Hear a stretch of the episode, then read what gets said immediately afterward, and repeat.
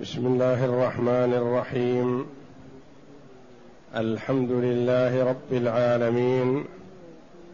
والصلاة والسلام على نبينا محمد وعلى آله وصحبه أجمعين. وبعد. بسم الله. أعوذ بالله من الشيطان الرجيم. وفي موسى إذ أرسلناه إلى فرعون بسلطان مبين. فتولى بركنه وقال ساحر أو مجنون. فأخذناه وجنوده فنبذناهم في اليم وهو مليم. وفي عاد إذ أرسلنا عليهم الريح العقيم. ما تذر من شيء أتت عليه إلا جعلته كالرميم. هذه الآيات الكريمة من سورة الذاريات جاءت بعد قوله جل وعلا فما خطبكم أيها المرسلون؟ قالوا إنا أرسلنا إلى قوم مجرمين لنرسل عليهم حجارة من طين مسومة عند ربك للمسرفين فأخرجنا من كان فيها من المؤمنين فما وجدنا فيها غير بيت من المسلمين وتركنا فيها آية للذين يخافون العذاب الأليم. وفي موسى إذ أرسلناه إلى فرعون بسلطان مبين. الآيات. يقول الله جل وعلا وفي موسى إذ أرسلناه إلى فرعون بسلطان مبين. في قوله جل وعلا في الآية السابقة وتركنا فيها آية. إهلاك. قوم لوط وتركنا فيها آية للذين يخافون العذاب الأليم. وتركنا في قصة موسى آية. الآيات معطوف بعضها على بعض. فما وجدنا فيها أي قرى قوم لوط غير بيت من المسلمين وهو بيت لوط على نبينا وعليه أفضل الصلاة والسلام. وتركنا فيها أي في هذه القرى وفي إهلاكنا الظالمين آية للذين يخافون العذاب الأليم وفي موسى إذ أرسلناه إلى فرعون بسلطان مبين وتركنا في موسى أو في قصة موسى إذ أرسلناه إلى فرعون بسلطان مبين. فموسى أرسله الله جل وعلا إلى فرعون بسلطان. ما المراد بالسلطان هنا؟ الحجة البينة. الواضحة. يعني جعل الله جل وعلا معه حجة بينة واضحة. أن ما يأتي به ليس من صنع البشر ولا في استطاعة البشر أن يأتوا به وإنما هو من عند الله. وكل أمة تسأل نبيها الآية يعني العلامة الواضحة الدالة على الصدق والآيات يجعلها الله جل وعلا على أيدي الرسل ليصدقهم من أراد الله جل وعلا له خيرا من أممهم. وأما الكفار الظالمون فكما قال الله تعالى فما تغني الآيات عن قوم لا يؤمنون ما تنفعهم شيئا. إذ أرسلناه إلى فرعون فرعون ملك مصر. كل من ملك مصر من الأقباط يقال له فرعون والفراعنة كثير. فهو أرسل إلى فرعون في وقته. إذ أرسلناه إلى فرعون بسلطان مبين حجة بينة واضحة دالة على صدقه لأن فرعون عرف حقيقة الأمر أن موسى عليه الصلاة والسلام مرسل من الله جل وعلا لأنه رأى معه من الآيات الدالة على ذلك لكنه عاند وكابر وأضل قومه.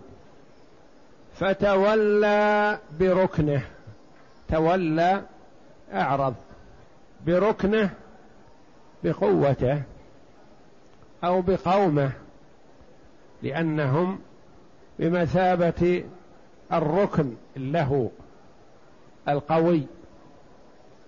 فتولى بركنه وقال عن موسى عليه الصلاة والسلام ساحر أو مجنون أو يصح هنا أن تكون على بابها يعني كذا أو كذا فهو متردد كأنه يقول أنا متردد في أمر موسى أهو ساحر أم هو مجنون؟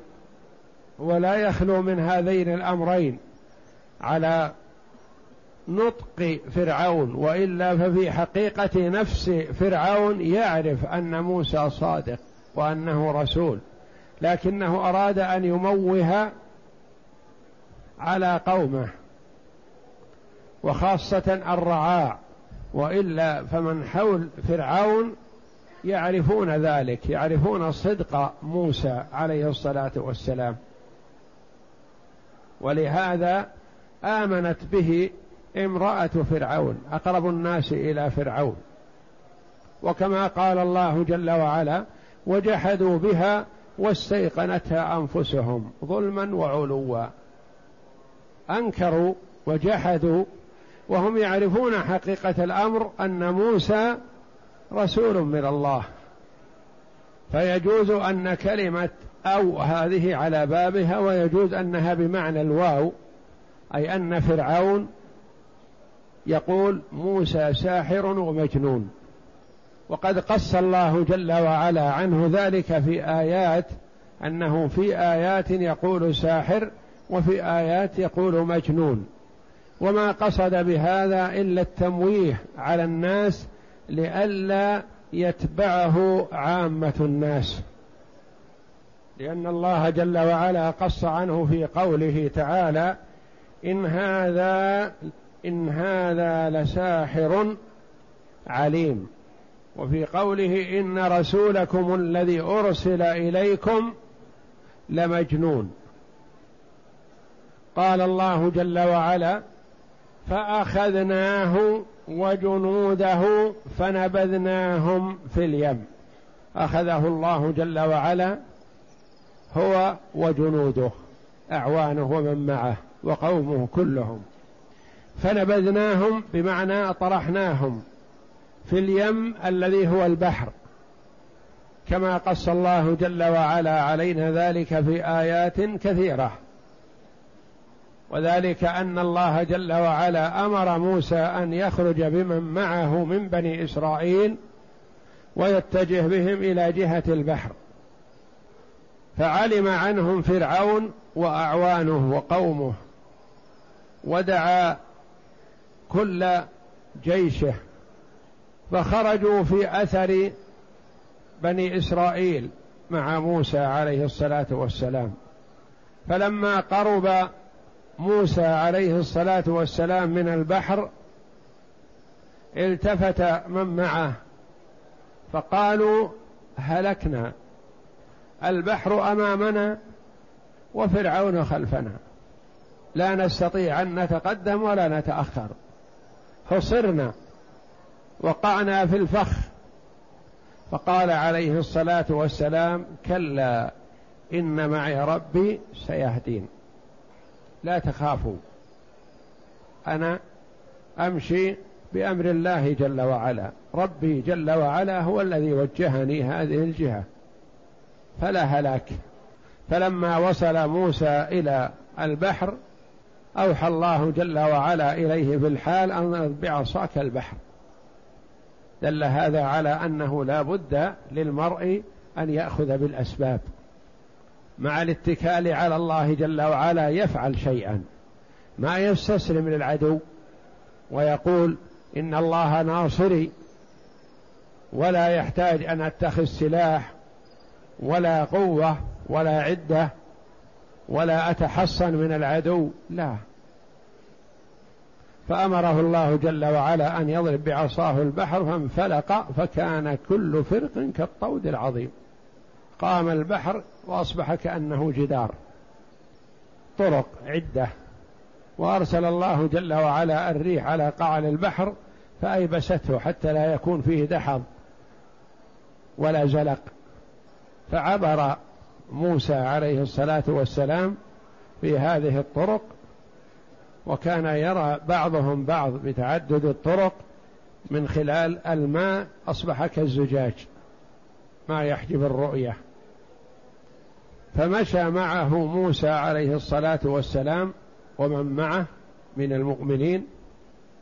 فلما وصله فرعون قال متكبرا متعاظما ملتفتا على قومه انظروا البحر انفتح لي لألحق بعدوي فخرج موسى عليه الصلاة والسلام ومن معه بعدما استكملوا البحر ودخله فرعون فلما توسطوا في البحر أولهم لم يخرج منه وآخرهم قد دخل. أمر الله جل وعلا عليهم البحر فانطبق. فأغرقهم الله جل وعلا فأرواحهم للحرق للنار وأجسامهم للغرق. وحينما عاين العذاب فرعون قال آمنت أنه لا إله إلا الذي آمنت به بنو إسرائيل وأنا من المسلمين. ورد في الحديث أن جبريل عليه السلام يخبر النبي صلى الله عليه وسلم فيقول أخذت من طين البحر وضعته في فيه حتى لا تدركه الرحمة بهذا الكلام السيء. بالكفر السابق وهذا الكلام توبة لكن لا تنفع لأن التوبة نوعان. توبة تنفع قبل معاينة ملك الموت وقبل أن تصل الروح إلى الحلقوم تنفع. وتوبة بعد هذا لا تنفع ولا تفيد. فلم يكن إيمانهم لما رأوا فلم يكن ينفعهم إيمانهم لما رأوا بأسنا سنة الله. وفي قوم يونس لما آمنوا كشفنا عنهم العذاب ومتعناهم إلى حين. قوم يونس لما أتاهم النذر كفروا في الأول ثم لما قرب تعذيبهم تابوا وآمنوا فرفع الله عنهم العذاب. فالعذاب إذا نزل بالقوم ما ينفع نفسا إيمانها لم تكن آمنت من قبل أو كسبت في إيمانها خيرا. وكذلك إذا بلغت الروح الحلقوم. وقبل هذا تنفع. تنفع المرء توبته ما لم يغرغر. تنفعه توبته لما إلى أن يغرغر فإذا غرغر فلا تنفعه حينئذ. يعني رأى ملائكة العذاب وملك الموت لقبض روحه حينئذ لا ينفع الإيمان. وكان هذا اليوم الذي هو يوم إنجاء الله جل وعلا موسى وإهلاك فرعون في يوم عاشوراء. فصامه موسى عليه الصلاة والسلام شكرا لله. وصامه نبينا محمد صلى الله عليه وسلم شكرا لله. وأمرنا بصيامه وصيام يوم قبله أو بعده أو يوما قبله وبعده لأنه كلما أكثر المسلم من الصيام في شهر محرم فهو خير لقوله صلى الله عليه وسلم أفضل الصلاة بعد المكتوبة قيام الليل وأفضل الصيام بعد رمضان شهر الله الذي تدعونه المحرم. فيستحب صيام يوم عاشوراء. وقال عنه النبي صلى الله عليه وسلم أحتسب على الله أن يكفر السنة التي قبله. يكفر سنة كاملة. والمراد والله أعلم الصغائر. أما الكبائر فلا بد من التوبة منها. فإن تاب العبد منها قبل الممات تاب الله عليه. وإن مات مصرا عليها فهو تحت المشيئة. إن شاء الله جل وعلا غفر له وأدخله الجنة من أول وهلة وإن شاء جل وعلا عذبه بالنار وطهره من كبائره وذنوبه العظام ثم أدخله الجنة. ما لم يكن مشركا. أما الشرك فهو يمنع من دخول الجنة. لأن الله جل وعلا يقول في كتابه العزيز إن الله لا يغفر أن يشرك به ويغفر ما دون ذلك لمن يشاء. فأخذناه وجنوده فنبذناهم في اليم أي البحر وهو ضمير يعود إلى فرعون مليم أي يستحق اللوم لا عذر له في كفره وإعراضه وتسببه الهلاك لقومه ومن معه. أي فهو يلام على هذا يستحق اللوم. وتركنا في قصة إهلاك عاد آية وفي عاد إذ أرسلنا عليهم الريح العقيم. الله جل وعلا يقص على نبينا محمد صلى الله عليه وسلم وعلى المؤمنين تسلية لهم أخبار من سبق وعلى الكفار تخويفا لهم ونذارة. أنكم إن استمررتم على ما أنتم عليه من الضلال والكفر فمآلكم كمآلهم سواء بسواء لأن الله جل وعلا ليس بينه وبين خلقه نسب. من أطاع الله فهو وليه ومن عصاه فهو عدوه. وفي عاد أي وتركنا في قصة هلاك عاد آية علامة ونذارة وتخويف. إذ أرسلنا عليهم الريح العقيم. لما كذبوا رسولهم صلى الله عليه وسلم أرسل الله عليهم الريح. عاد قالوا من أشد منا قوة؟ يعني ما أحد يستطيع أن ينتقم منا أو يعذبنا. لأن الله جل وعلا أعطاهم من القوة ما لم يعط غيرهم لكن سلط عليهم شيئا سهل ويرغب فيه ويود الذي هو الريح الهادئة الباردة قلبها الله جل وعلا عذابا عليهم. وفي عاد إذ أرسلنا عليهم الريح العقيم معنى العقيم العقيم من النساء التي لا تلد غير قابلة للقاح والولادة. وهذه عقيم قيل أنها بمعنى أنها لا تنتج خيرا لا فائدة فيها لأن الرياح كما قال الله جل وعلا على عنها لواقح منها ما هو لواقح. ومنها ما هو يسوق السحاب والمطر ينقله من مكان إلى مكان بإذن الله. والرياح محبوبة والريح مخوفة.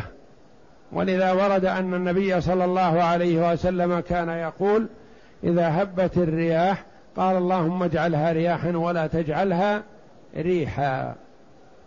لأن الريح ساقها الله جل وعلا في العذاب والرياح في الرحمة. العقيمة التي لا فائدة فيها لا تلقح الشجر ولا تسير بإذن الله السحاب. ويقول عليه الصلاة والسلام نصرت بالصبا وأهلكت عاد بالدبور. والدبور قيل هي الرياح الغربية والصبا هي الرياح الشرقية الريح الشرقية. وفي عاد إذ أرسلنا عليهم الريح العقيم ما تذر من شيء أتت عليه من الأوادم والحيوانات وغيرها إلا أهلكته. ولا شجر ولا غيره إلا أهلكته. ما تذر من شيء أتت عليه إلا جعلته كالرميم. الرميم ويقال رمة العظم اليابس النخل. يعني جعلته يابسا هافتا لا روح فيه. وورد أن الرياح أن الريح تأتي إلى أتت إليهم فكانت ترفع الرجل إلى فوق ثم تنكسه على رأسه. والله جل وعلا يهلك من شاء من خلقه بما شاء من خلقه. فقد يكون الشيء محبوبا مرغوبا فيه. فيسلطه الله جل وعلا على من شاء من خلقه فيهلكه. كما انتصر وتجبر فرعون بالماء وقال وهذه الأنهار تجري من تحتي فأهلكه الله جل وعلا بالماء. وقيل الريح العقيم هي النكبة والنكبة هي التي تأتي بين مهبين من مهاب الريح. لا تأتي من مهب شرق غرب شمال جنوب وإنما تأتي من بين مهبين يعني تنكبت الطريق الصحيحة لها بأمر الله فجاءت من طريق آخر. ما تذر من شيء أتت عليه أي مرت به أموال أنعام أنفس كل شيء تهلكه بأمر الله جل وعلا. إلا جعلته كالرميم الشيء الهالك البالي المتفتت. كما يقال هذه رمة عظم. وقال قتادة رحمه الله هو الذي ديس من يابس النبات الرميم. وقال السدي وأبو العالية إنه التراب المدقوق يعني كأنه مطحون. وقال قطرب إنه الرماد. وقيل ما رمته الماشية من الكلى.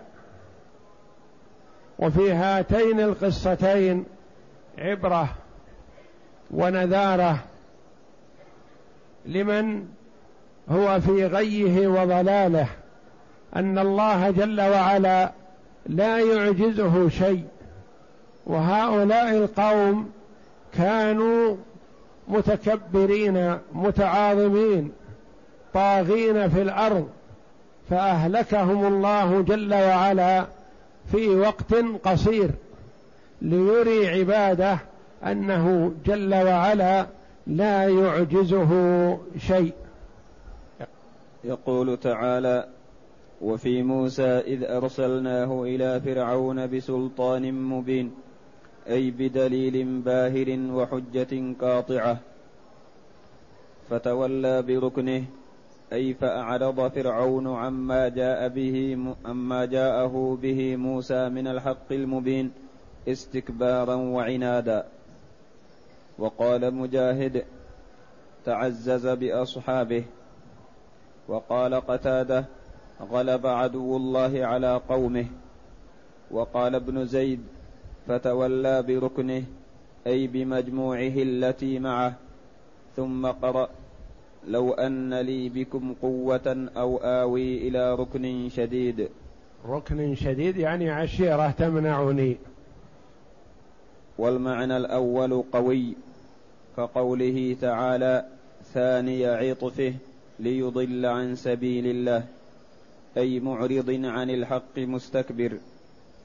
وقال ساحر أو مجنون أي لا يخلو أمرك فيما جئتني به من أن تكون ساحرا أو مجنونا.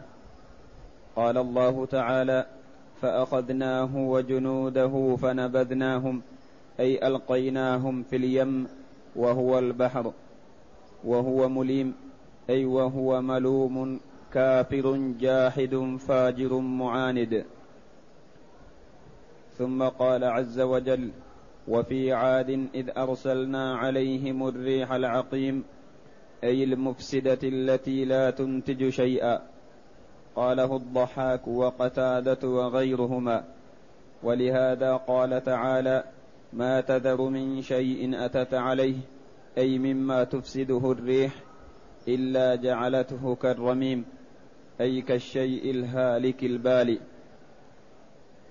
وقد قال ابن أبي حاتم عن عبد الله بن عمرو رضي الله عنهما قال قال رسول الله صلى الله عليه وسلم الريح مسخرة من الثانية يعني من الأرض الثانية.